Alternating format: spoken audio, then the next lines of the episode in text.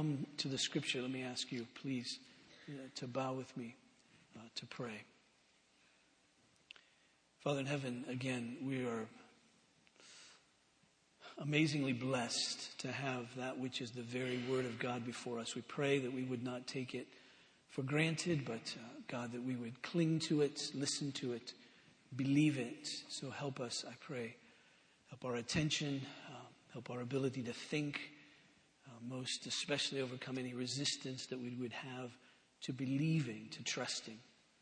Uh, work all that in us, we pray now as we hear this word of God. In Jesus' name, amen. Turn please to 1 Timothy, 1 Timothy in chapter 5. I want to re- read verses 17 uh, through 25. 1 Timothy in chapter 5, please.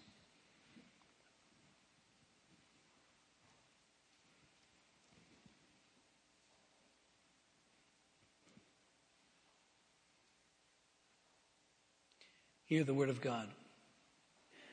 Let the elders who rule well be considered worthy of double honor, especially those who labor in preaching and teaching.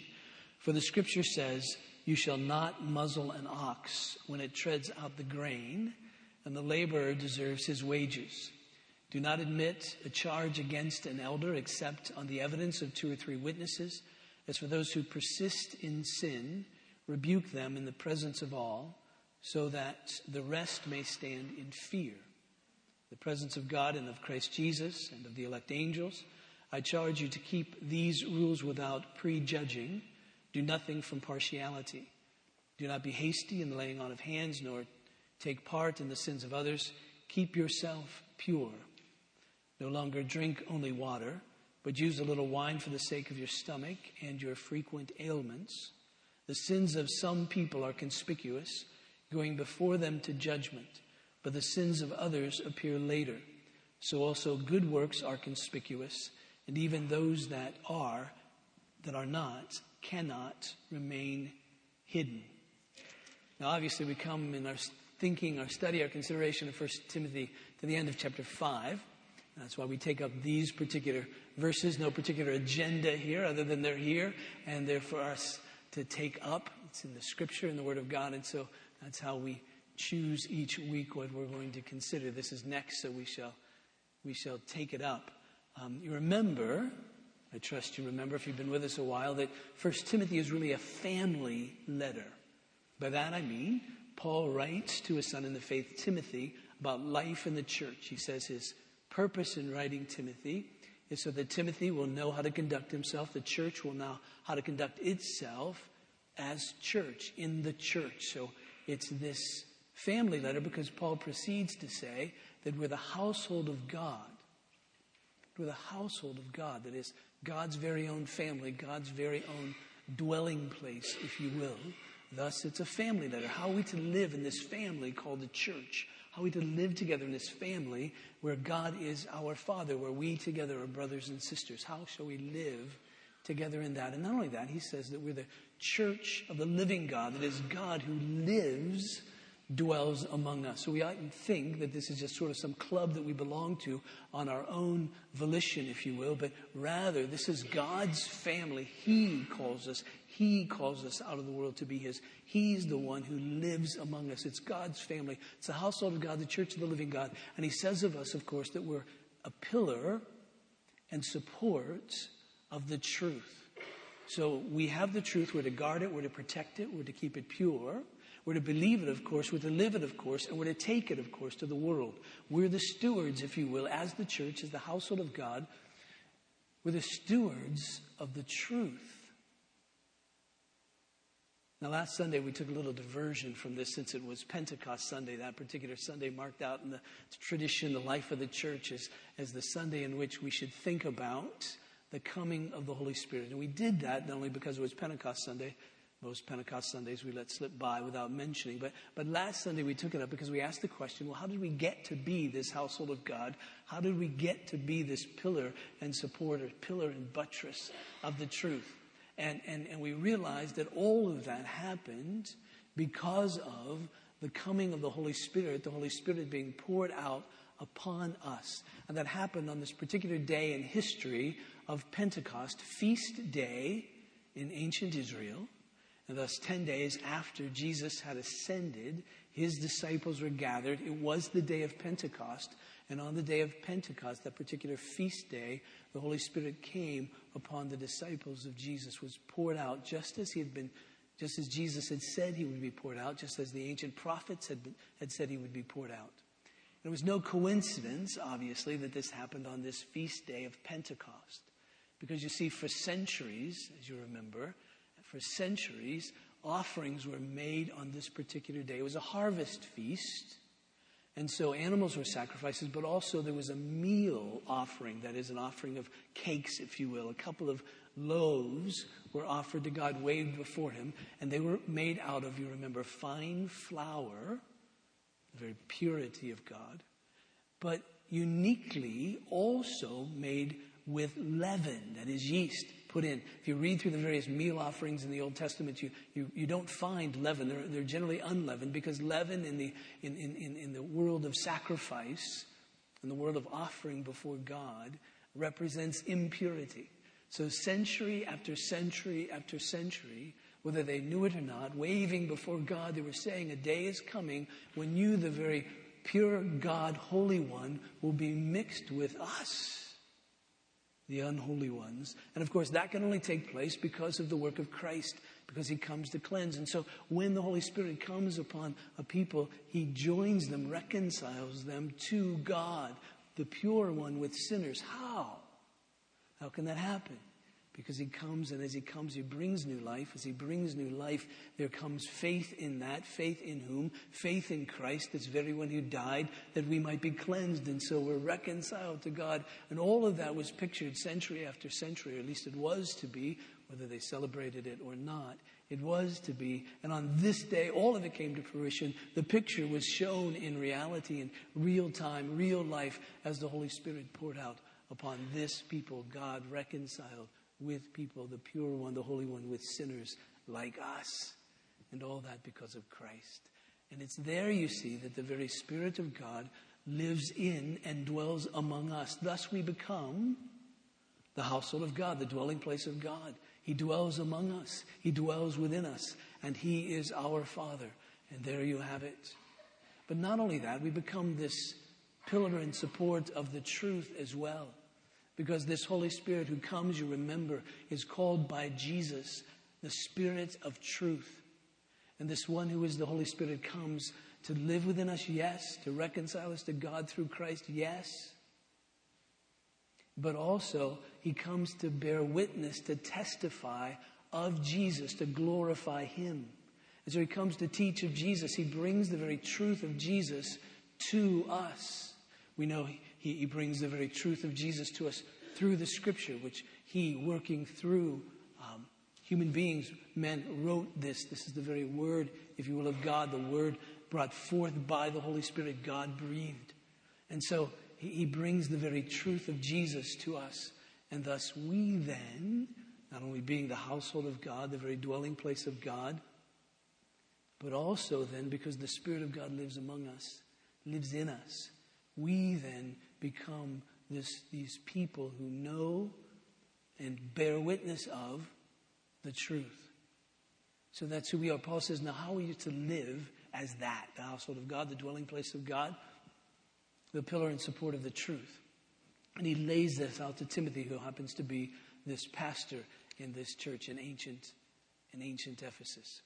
Now, as, as, as Paul lays this out, of course, he says, now, now there'll be family relationships. And so you remember that Timothy, this young man, was to treat, Paul said, older men like fathers, and older women like mothers, and, and, and younger brothers, that is his peers even, because he was young, as, as, as younger men as, as, as brothers, and younger women as sisters in all purity, you remember, being pure with the women in the church.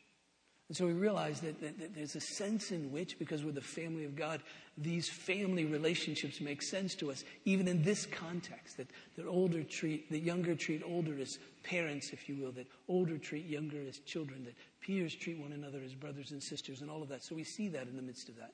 And there's order in this family as well. There's order in this family because there's, there's leaders that are called out of the family to, to lead, and, and, and they're called elders. And so Paul takes that up here. Takes that up here, this sense of elders. And we talked about elders before, and when we were in chapter 3, you remember, there was this sense of, of, um, uh, of, of qualifications, spiritual qualifications uh, for elders. And, and, and we made note then that this notion of leadership in the church, having elders to lead, was not necessarily a new thing. We, we, we looked at its Old Testament roots of the elders of Israel, the, the, the, the older ones, the mature ones in ancient Israel who counseled and, and, and, and oversaw life in the tribes there in ancient Israel. And we also saw that when Paul um, planted churches. He appointed elders in every church to oversee them. And so, so here we have Paul writing to Timothy saying, saying that this is important in the life of the church. This is how the church is governed. And so you should have elders. And he talked to Timothy about those spiritual qualifications that elders were to have. And now he comes back to this subject as well. And if, I could just sort of outline these verses for you. Um, uh, verses uh, 17 and, and 18, he, he speaks of of, of, of, of elders, this division of elders, of those who rule and those who teach. And basically, he says that you should teach those, you should treat those who teach like you treat your ox. I appreciate that. Verse 19, uh, he talks about what happens if there's an accusation against an elder. And verses 20 and 21, uh, he talks about what happens if there's an elder who persists in sin. Um, then in verse 23, parenthetically, knowing um, Timothy's constitution and probably even knowing something of the drinking water in Ephesus, uh, um, tells Timothy to, to take care of your health, and so it would be wise for him to drink a little wine as well as the water, and uh, um, that will help him. Um, you know, one of the fascinating things about that little expression that we mustn't miss is that often people argue that the New Testament wasn't written by the people who claim to have written it, in this case, Paul. But notice just this little sentence thrown in there. You mustn't, mustn't miss these personal, very personal references. Here's a man who knew the one to whom he was writing really well. He said, Timothy, I know what upsets you. And so here's a help to you. It, it sort of comes out of the blue, although he was probably having trouble with elders. But, but it comes a bit out of the blue at that point. You know, why does he say this now? And, in the ESV that I read out of, it's in parentheses because it's rather parenthetical. Uh, but, but, but, but here we have, so, but, but he says, Timothy, I really know you. I, this will help you. This is a very personal letter. This is from a man who knows, from one man who knows the other really, really well. Paul had a relationship with Timothy. He lays this down, very practical, very practical advice to him. But then in, in verses 23 and then 20, uh, for, I'm sorry, 22, 24, and 25. Uh, Paul lays out something about the choosing of elders. And then in verses 24 and 25, he, he, he tells something about how to choose elders. But, but, but more than that, I think, and this will apply to us more broadly, he gives us all, Timothy included, but all of us, both a warning and an encouragement.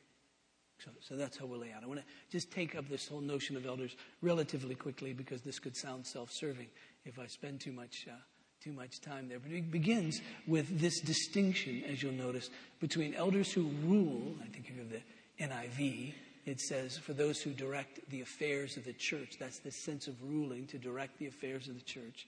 It says, let the elders who rule well uh, be considered worthy of double honor especially, now that little word especially might be better uh, translated particularly, those who labor in preaching and teaching. And so you, you see this distinction. We, we have this distinction. If you hang around Presbyterian types long enough, you know the word Presbyterian just simply means elder. If you hang around Presbyterians long enough, you'll find this distinction between ruling elders and teaching elders. Now, they're not mutually exclusive. That is to say, ruling elders can teach and teaching elders rule. But there's this primary breakdown between the two. It appears here, even in ancient Ephesus, as Paul writes Timothy, he says there are those who rule and those who teach. Uh, and so we have that. So there's elders who kind of direct the affairs of the church, the, the mature ones, regardless of their age, mature in wisdom and being able to, to, to really direct the church to discipline, to pray for people, to counsel to, to, to uh, establish uh, a climate in the church that allows for freedom, where the scripture allows for freedom, that, uh, that, that, that is strict, if you will, where there's strictness in scripture, where, where elders rule, if you could put it this way, using a biblical phrase, in an understanding way. How elders are to rule, and they oversee the life of a church as one who manages well. Thus, when the qualifications for elders are given, Paul says that an elder should be a man who, who, who, manages his household well. That, that sense of it, because this is a household, and so there's, there's, there's consistency one to the other. If he manages his household well, manage the church well. And so it's important in that regard. And so let the elders who rule well be considered worthy of double honor, especially that is particularly those who teach. So the ones who teach are worthy of double honor. Now, what does that mean? Well, it means that all elders are worthy of honor, but those who teach in this context are worthy of a second honor. And quite frankly and bluntly, that second honor is that they get paid. There's an honor which leads to an honorarium. All elders deserve honor. For instance, in, in Hebrews in chapter 13, the author of Hebrews writes of these elders as well. He writes, Obey your leaders and submit to them, for they're keeping watch over your souls as those who have to give an account. And so, this, this, this honor for elders is this respect that they deserve as elders, as the ones God has called to lead the church. Now, that isn't an absolute obedience, that isn't an absolute submission, obviously.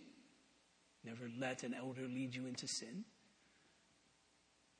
But there is this sense of leadership here. And so the apostle, so the author of Hebrews says, listen, you're, you're, you're to, to, to obey them. And because they have a particular charge, and that charge is keeping watch over your souls. Now, if you're an elder, you know what that phrase really means and how that grips you. And you realize all of a sudden how inadequate you feel. You realize how difficult that's going to be. You wonder why it is that they've chosen me to, to, to do this, to, to watch over the souls of people. But, but, but, but that's the very calling, you see, of one who is an elder. And so, so, so, so love them, care for them, uh, obey them, respect them, because they have a charge that's unimaginable, really. And then the one to whom they're accountable isn't you, it's God. And so he says, Obey your leaders, submit to them, for they're keeping watch over your souls as those who will have to give an account. And then the, the next sentence, let them do this with joy and not with groaning, for that would be of no advantage to you. In other words, think of yourselves at least, because you see, if you have happy elders, it'll go happy for you because they'll really desire to serve. They'll really desire to work. They'll really desire to care for your souls. And you need this care. And so, so treat them well and they'll care well for you because it'll be a joy, really, to, to care for you. That's Paul's point there. But then he says there are those who teach and they deserve this extra honor uh, to, to be paid. And, and the illustration comes out of their civil law on how to treat animals. He said, listen, when your ox is, is, is threshing, uh, you, you, you, let, you let him eat. And so treat your pastors like that. Treat the one who teach uh, like that. Uh, um, pay them. And, and you do, and, and we appreciate that. Um, there are some, and I just raise this because we know traditions in the church that believe there should be no paid clergy. I have no idea where that comes from. I know I have a certain vested interest uh, in saying that, but, but, but, but, but I really have no idea where that comes from in the scripture. The Levites were paid. Paul himself, you can read in 1 Corinthians chapter 9, says that he deserved to be paid. He didn't accept it in every situation, most especially in Corinth, because he had other reasons not to, and so there'd be reasons for a pastor to decline uh, being paid. But he says, listen, this is the way this is set up. So this is really the way it ought to go. There's nothing uh, unethical, immoral, uh, tainted about paying a pastor or about receiving uh, that income. Enough with that. Then, what happens though when there is an accusation to be made against an elder? That is, that elder isn't eldering as he ought to eld. What happens in that particular case? Now, the apostle says here's something to think about in the context of this family. He says, Don't entertain accusations against elders casually that it has to be two witnesses of this. Now, that was always the sense in the scriptures for justice to be done. There had to be at least two witnesses, two coming to make this accusation. Uh, because you see, it's easy to criticize, always easy to criticize those in leadership. They lived, we live in a highly critical culture. Everybody is an expert on everything. And everybody has a talk show to call into to argue with the other experts about that. I mean, that's just how we live. We're, critical about, about everything. There are times, this is my personal situation, where I can't listen to certain programs because it's so critical. I just get burdened down with all the experts and everybody who's right, that is the caller, and everybody else is wrong, which is everybody else. It just weights you down after a while. And Paul's saying, listen, one of the most damaging things in the life of a church, most damaging thing in the life of the family, is for the family members, to be overly high or highly critical of those who lead. There's a sense in which he says, listen, it's a hard thing to lead. It's a hard thing to care for the souls of others. It's a hard thing. If it were easy, then, then, then we wouldn't need these people. But, but, but it's a difficult thing because, because well, because we're dealing with the souls of people. We're dealing with what really matters in the context of, of their, their, their relationship with God and eternal life. And there's enemies, Satan and demons and, and the world and, and our own flesh and our own sinfulness. Plus, these men are sinners themselves and they have families and obligations and responsibilities and, and, and, and all of that. And it's just a difficult thing. And, and so he's saying, don't be highly critical. In fact, when I talk to people, when people call me for advice or uh, other pastors or I'm teaching in various places and they ask questions about, about the life of our church. I said there's two things that I think has maintained our church most specifically and most helpfully. I'll tell you the other one in a few minutes if I remember it. But, but the, the first one is that we do not have here at Grace EPC a highly critical congregation. I, I don't know that my constitution could stand it. That's probably why you're so nice. But, but we just simply you simply aren't critical like that. But, but there have been in the history of the church, I don't think it's, it's pervasive, but, but certainly in the history of the church, uh, all kinds of difficulties. In fact, John Calvin, who knew a great deal of difficulty in his own ministry, uh, wrote this in the 16th century. He says, None are more exposed to slanders and insults than godly teachers. I must not be a godly teacher. Um, this come not only from the difficulties of their duties, which are so great that sometimes they sink under them or stagger and halt and take a false step, so that wicked men may find occasions of finding fault with them. But added to that, even when they do all their duties correctly and commit not even the smallest error, they never avoid a thousand criticisms. It is indeed a trick of Satan to estrange men from their ministers so as gradually to bring their teaching into contempt. In this way, not only is wrong done to innocent people whose reputation is undeservedly injured, but the authority of God's holy teaching is diminished. And again, one of the, one of the great things for us is the demeanor, your demeanor as a worshiping family of God, not to be highly critical. Now, that doesn't mean you can't disagree. That doesn't mean you can't call and say, Bill, why did you teach this? Or, or to an elder, why are you doing this? Or, or have an idea about that? Or is this the best way to approach that? All that's wonderful and fine, and you do that. And you do that in a great way. That's what's so wonderful. Uh, when, when, when I get an email or we get, we get notes from people asking questions or perhaps suggesting a different way to do something, it's, it's never critical. It's never like, oh, you idiots. How could you ever think that God would lead you to do this? It's, hey, how about this? Or hey, how about that? This is a great way that you have to communicate. And, and that creates tremendous joy in those who lead. And not only do they want to lead, but they want to listen because of the way you speak. And it's now more than two decades relationships of being able to do church, live family together because there's this lack of critical spirit among us. And I think what brings that to us I hope what brings that to us is that we really understand each one of us who we are before God, whether you're a leader, whether you're not. And that as we all understand ourselves to be sinners in the sight of God without hope, except the huge except in His sovereign mercy. Sovereign, He's the one who gives it, and He's the one who chooses to give it. We, we don't, we don't impinge upon it. He, he gives it sovereignly, and we know that we only get it because He's graciously, sovereignly been merciful. And so, knowing that about myself, you knowing that about yourselves, we, we don't put ourselves above the other, but we're all in this together as saved sinners. So Paul says, listen, be very cautious about receiving accusations against elders. Make sure it's really real. But well, what if it is? I mean, it could be, what if it is that an elder isn't eldering? What is, if an elder is in sin? If an elder is wrong? Then more, two or more comment and say, listen, this is the situation with this elder or this pastor. How, how then do we take it up? And certainly, Paul doesn't put it explicitly here, but he would follow the pattern that Jesus talked about in Matthew chapter 18 and says, well, then these elders need to go to the other elder and say, listen, this is what's happened. You've done wrong and, and seek repentance. Well, what happens if that elder doesn't repent? What happens if that elder persists in sin? Notice what Paul says, verse 20. As for those who persist in sin, rebuke them in the presence of all, so that the rest may stand in fear. And you say, Paul, that's not very nice. And Paul would say, You don't know how important this is. It's no small thing.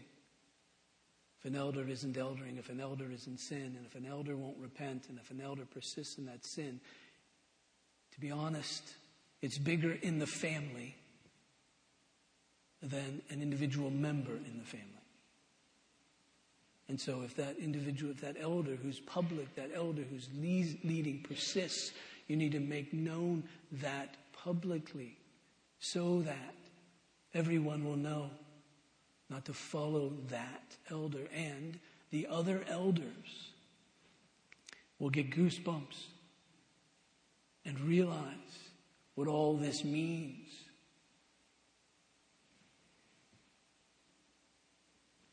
Then Paul goes on and he says, Listen, because this is so important, don't prejudge. It's really important when you're an elder and another elder is charged with something. If you're Timothy, this young pastor, and one of your elders is charged with something, it would be very easy to say, Well, I like that guy. He's my friend. We golf together, you know. Uh, he's helped me with this. He's done that. We're, we're friends. So, so uh, I'm not really going to take this seriously. And Paul says, No, no, no, no, no, no, Timothy. This is your role here in the midst of this. You need to take this seriously. You need to set all those personal things aside. Don't prejudge good or bad, right or wrong, yes or no. You need to take this up seriously before God. That's why he puts it as he does. He says, in the presence of God and of Christ Jesus and the elect angels. And you go, where do the elect angels come into all this? Well, they were the ones who always floated around the throne of God singing, Holy, Holy, Holy. And so when Paul makes that, that, that, that, that statement, he's saying, Listen, Timothy, forget about the fact that you're in the presence of this man. You're in the presence of God. And, and shake a bit in your boots and do this the right way because you're not here to make him happy. You're here to please God. So that's how serious this really is. And he says, In the presence of God and of Christ Jesus and the elect angels, I'll charge you to keep these rules without prejudging, doing nothing from partiality. And then in verse 22, he begins this, this notion about, about saying how important this leadership is. So he says, Now, don't um, be hasty in the laying on of hands, nor take part in the sins of others. Keep yourself pure. He says, Listen, don't be hasty in the laying on of hands, and that is laying on of hands is the sense of ordaining leaders, ordaining elders. He's saying to be very cautious about that. Don't be hasty about that. Because he goes on to say, nor take part in the sins of others. Uh, others may want to do this, but Timothy, don't do that. That would be taking part in their sin to, to, to have a man be a leader, be an elder in the church before his time. But not only that, Timothy, realize this that if you lay on hands of an elder and that elder doesn't eld well, that an elder sins. There's a certain sense in which you're responsible as he is responsible. He's responsible for his own sins, but remember, you're the one who endorsed him. You're the one who took him before the church. You're the one who laid hands on him. So be very, very cautious, Timothy, about this, lest, lest you're complicit, lest you fall into this sin, if you will, with him. I can't help but think of Eli, the priest, you remember, and his own sons. He, he knew about his sons and their sin. His sons were not good priests. And you remember that God spoke a word to this priest, Eli. He did it through Samuel, even when Samuel was a young boy. First Samuel in chapter 3, we read. And the Lord came and stood calling at other times, Samuel, Samuel. And Samuel said, Speak, for your servant hears. Then the Lord said to Samuel, Behold, I'm about to do a thing in Israel at which the two ears of everyone who hears it will tingle.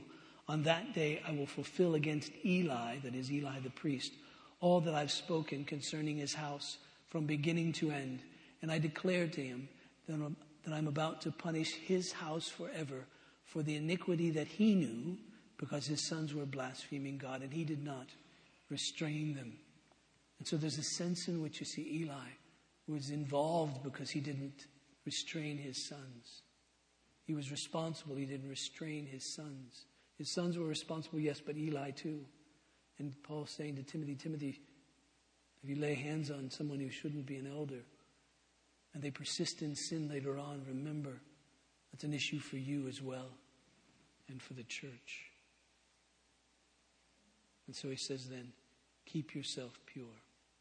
And then he goes on, and this is what I want to camp on for just a few minutes for all of us, these last couple of verses. He goes on with some very practical counsel. Practical counsel in the one sense of, of, of how it is that Timothy is to, to help choose these elders, but also practical wisdom, counsel on how Timothy is to keep himself pure. Verse 24. Paul says, The sins of some people are conspicuous, going before them to judgment but the sins of others appear later. So also good works are conspicuous, and even those that are, uh, are not, cannot remain hidden. Notice what Paul's saying here, something very practical. Uh, we would think, oh, yes, that's true. He said, listen, the sins of some people are conspicuous. You see them and you go, that's not an elder. Right? Just know that. They're just conspicuous. I see it. Whew. He's off the list. But then he says, but the sins of others appear later. And we go, oh, yeah, that's the problem, isn't it? That's the real problem.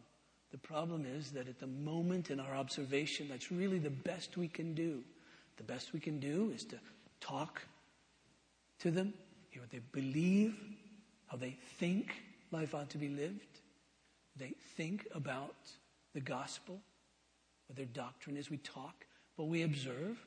But we know that in the talk we can't get it perfectly. We know that in the observation we may not get it perfectly. And we know that while some lives look great later on, and we know this by experience, we've seen later on down the road, there are hidden sins, things we didn't even know about. Maybe things that didn't exist at the moment but come along later. And then we go, oh, here we are. So Paul says to Timothy, take your time, buddy. Take your time. Make sure you get this right. This is that important. Don't just do this every year because it's something on your church uh, bylaws that you have to do. Don't, don't just do this because it's something that, that, that's coming up next to do. Think about this, Timothy. Make sure you get this right. Don't be hasty in this because you realize it's just some, it's as obvious this isn't an elder, but, but, but, but on some you go, oh, I think so, but, but, but you just don't know. So give it time to play out. But then he says something too, verse 25. He says, So also good works are conspicuous, and even those that are, that are not, cannot remain hidden. He says, he says, so there's some good works that are so conspicuous. You go, yeah, that's great. Look at that. That fits. But then others, you go, I, I just don't know. We'll wait a while. They'll pop up. You'll see them. They'll eventually rise. You'll see them. Practical wisdom on choosing elders, but practical wisdom too in the context of our own life. Because on the one hand, I think there's this warning to us. There's this warning that says that secret sins will not always be secret. Notice how he puts it. The sins of some people are conspicuous, but the sins of others appear later. See, there's always that danger, isn't there? The danger of that which is secret popping up later. Remember that old biblical expression that comes from Numbers chapter 32 but your sins will surely find you out. Now, the context there is an interesting one. The context, really, in the book of Numbers is that the ancient Israelites are about to enter the promised land. They're leaving the wilderness wanderings. They're beginning to go into the land of, uh, of, of, promise. And there's a couple of tribes, Reuben and Gad, that are on the, let's see, they would be on the east side of the Jordan River. And, and they say, We want to stay here. And Moses says, Oh, I know what you want to stay on this side of the Jordan because the, the, the, tribes on the other side of the Jordan are in battles all the time. They're having to fight to get their land. You want to stay here because it's easy. And, and, and, the other tribes, Reuben and Gad, say, no, no, no, that's not it at all, Moses, not really. Uh, we want to stay here because it's better land for us. Here's the deal we'll make. Let us set up with our, with our cattle and our sheep and our families. Let us set up, and then we'll leave. We'll get our arms, and we'll leave, and we'll go the other side of the Jordan, and we'll fight with our brothers and we won't come back home until after all the fighting is done. And Moses says to them, Okay, but if you don't live up to your vow, your sin will find you out. Now it's interesting, he doesn't say, We'll find out about your sin. But he says, Your sin will arise and it will prove who you really are, that you've lied, and then you won't be able to have the land you want. There's a sense in which this warning to us from God, all of us, and it's a solemn one because we know our own hearts. We know our secret sins. We know stuff about our own hearts that nobody else knows. Now, I know husbands and wives, you'll go home and over lunch, you'll look at your husband, you'll look at your wife, and you'll say to the other, Do you have any secret sins? And, and your spouse will say, No. They're lying. Now, don't expect them necessarily to tell you all that stuff. It's, you know, just life. We all have this, and we know it, it's sad. But, but, but, but remember that that's there. And how do you deal with that, really? What's the warning here? The warning here is, is don't let those secret sins remain secret. First of all, at least between you and God. Because you see, the problem with these secret sins is we've become so accustomed to them and we, we really abhor them perhaps. Uh, that we place them over here. We do them, we think them, whatever the sin is, and it's over here. We keep it secret, we keep it quiet, and we don't even tell ourselves that that's sin. And it just sort of lives there and mounts up. It, sort of becomes like, like, like so much a part of us, and we just, it's just there. It's not imaginary friend, that's not so imaginary. It's there. And so, what we need to do in the context of that is, in the midst of those, to go before God every single time that secret sin arises and say to God, This is sin, I know it, I'm sorry, forgive me, help me. And then, when appropriate, allow that secret sin to be as public as it needs to be to help you A trusted friend.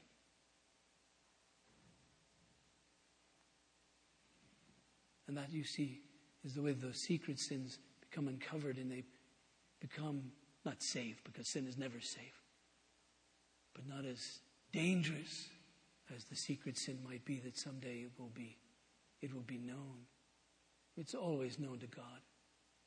But, but take care of those. And Timothy Paul says, keep yourselves pure. How do you do that? Remember, Timothy, this is the way it is with people. Some sins are obvious, yes, but some sins aren't. Timothy, even in your own life, Bill, in your own life, us in our own lives, know that these sins can be secret. Deal with them. Don't let them stay secret. Confess them. But then he gives us, I think, at least for me, I hope I'm not taking this out of its context but for me, a tremendous word of encouragement. He says, So also good works are conspicuous, and even those that are not cannot remain hidden. In other words, don't you ever wonder? Don't you ever wonder, eh, what I'm doing really matter? Is it really helping anybody? Does anybody really care? You know, this is Father's Day, and you wonder as a dad sometimes, anybody care what I've really done? Or, or moms, anybody really care? Does it make any real difference what I'm doing? Uh, there was a psalmist, And it's in Psalm 73, a common one, a well known one to us. In Psalm 73, where the, the psalmist wonders about his life, he says, Truly, verse 1, truly God is good to Israel, to those who are pure in heart.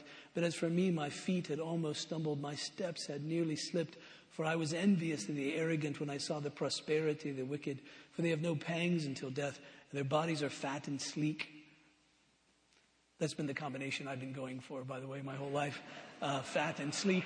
Um, I'm, I'm, halfway there. Um, they're not in trouble as others are. They're not stricken like the rest of mankind. Therefore, pride is their necklace. Violence covers them as a garland. He says, uh, their eyes swell out toward uh, through uh, fatness. Their hearts overflow with follies. They scoff and speak with malice. Loftily they threaten oppression. They set their mouths against the heaven. Their tongue struts against the earth, and, and all of that. And then finally, the psalmist in verse 13 says, "All in vain have I kept my heart clean and washed my hands in innocence. For all day long I've been stricken and rebuked every morning. Uh, if I had said I will speak thus, I would have betrayed the generation of your of your children. And so you get this sense, you see, that he's thinking, you know, I've, I've done all this, and, and let's give him the benefit of the doubt. He's done it all with a good heart. He's done it all desiring to please God. But, but we all have felt this way. We're called as believers in Christ to do good works.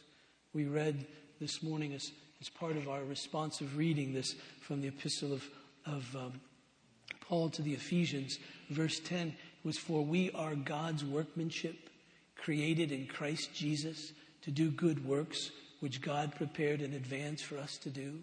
And we know we're not saved by our good works, but we know that once saved, God calls us to live holy lives. He gives us a spirit to enable us to do that. We, we desire to do that. And, and, and yet here we are, and we wonder Am I really doing any? Does anybody really care? Does anybody really, anybody really see? Not that we're doing it to be seen by people. Uh, Jesus, as we remarked in our offering time, said that we're to do these good works, if you will, in secret, so that our Heavenly Father will reward us. But you see, that's the point. That's the good news in that. That's the encouraging thing in all of this, is that God really does see. And He's the one who rewards. He really does see. He says, you know, Paul to Timothy says, listen, Timothy, uh, some of the things you do are conspicuous and people pat you on the back for that and they say that's great and all that. But he says, even those good works that aren't conspicuous can't really be hidden. Why not? Because God sees. See, your pastor may not see all that you do.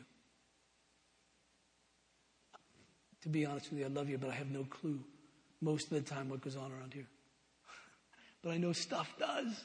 I see the end of it. I see the results of it. I get, I get thank you notes from people that I don't even know have been helped because they haven't been helped by me. It's been by somebody else, but they're writing a note to the church saying, thank you for this, thank you for that, thank you for these things and all of that. And it's, it's, it's, it's wonderful. but I don't know who does them, so I don't know that you're doing all these things, but I know that you are. And there's Sunday school teachers every week, week after week after week, teaching Sunday school. There's nursery workers week after week after week, changing diapers and wiping noses and everything else.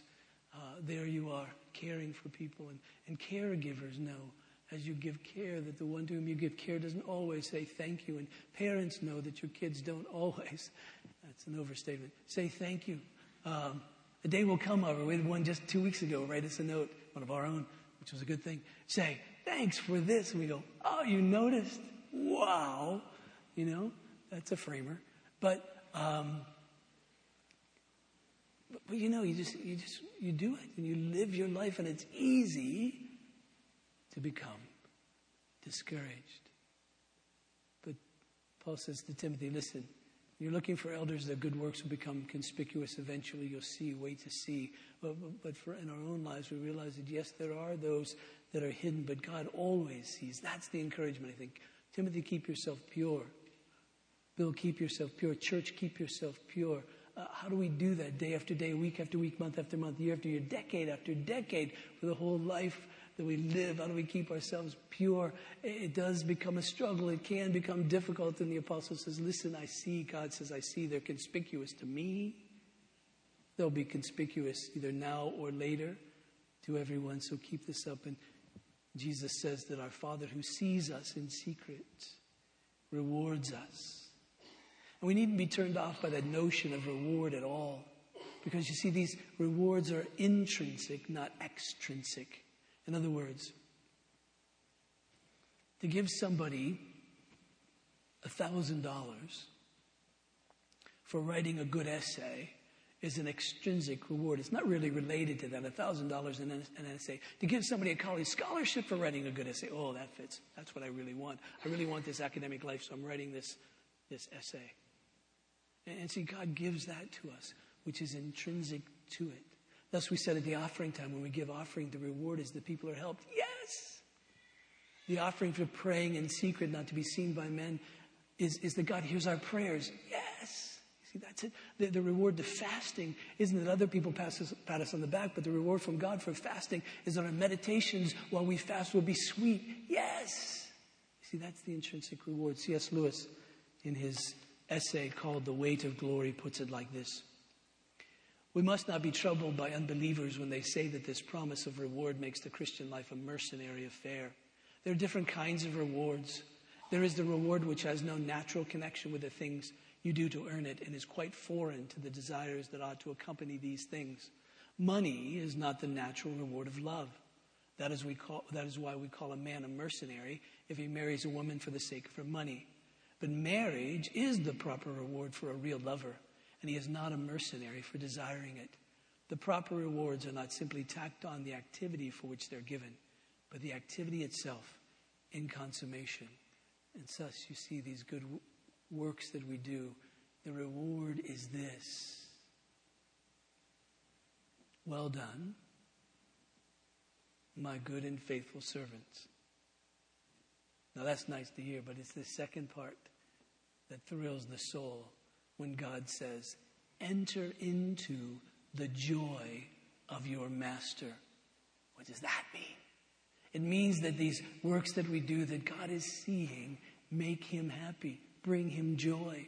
And he's saying, Here I am in great joy. Now come join me in my joy, in the fullness of joy. That's it, you see. And so he says to Timothy, Keep your life pure. Yes, here, how, this is how you choose elders, but keep your life pure because even when your good works, Timothy, aren't conspicuous, aren't known to anybody, nobody says thanks, nobody pats you on the back, know that God is watching and he's the rewarder of this and he will say one day that which will thrill your soul, well done.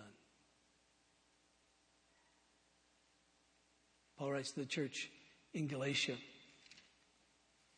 and he says to them concerning their works this in Galatians in chapter 6. He says, And let us not grow weary of doing well, for in due season we will reap if we do not give up. So then, as we have opportunity, let us do a good to everyone, particularly, especially to those who are of the household of faith. These good works that we do to love one another, to help one another. He says, listen, they'll reap this well done from God. Keep yourself pure. Let's pray. Father in heaven, That's our heart's desire that, in fact, uh, we would be kept pure. Encourage us, I pray, that we confess all of our sin, most especially that which is secret. And may we live in such a way that we realize that we're in your very presence. And you see all.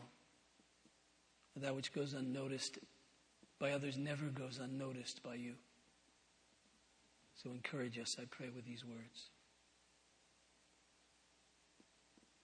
Father, we pray for the works that our kids do, our youngers do this week in St. Louis. We pray that they're a blessing to the leaders and the children there. So be with them, please. Strengthen them, keep them, help them. Father, we pray for Al and Connie Nagan as they go this week to uh, the Children's Haven Orphanage in Mexico. And we pray that you would be with them as they, as they lead this group of, of uh, students from Newton And Father, that you would be with them and bless them, and that their work would be conspicuous there. And the work that they do that isn't conspicuous would be known to you, and that you would bless them. And Father, we pray for our Five Loaves board, Father, as, as they're seeking wisdom. And I pray for that ministry and give you thanks for it and pray that we can be of help to women uh, in need there. So lead someone to that house, Father, that will be blessed, that will be blessed by it. Father, our blessings are rich and deep and beyond what we can even imagine. And we give you thanks for your kindness to us. We give you thanks for the marriage yesterday of Andrew and Rachel Pollock. What a blessing. Thank you for that, God. We give you thanks for the birth of Holland Regier. And uh, Father, we're grateful for her life. Be with Kendon and Suzanne. Bless them, Father, as parents. Father, we pray that we would be a church that would bring you glory, would please you. We need you. So please, we pray, pour out your blessing, your wisdom, your strength, your help to us, even as we live in your presence. In Jesus' name, amen. Please stand for the benediction.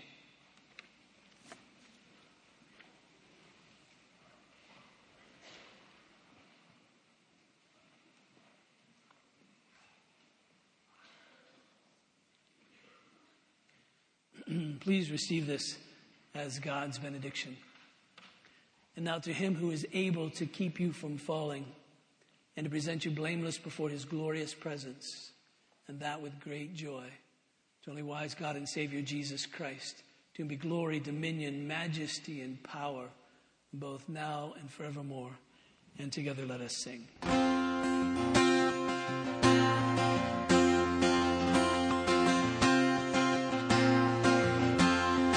For the beauty of the earth, for the glory of the skies, for the love which from our birth over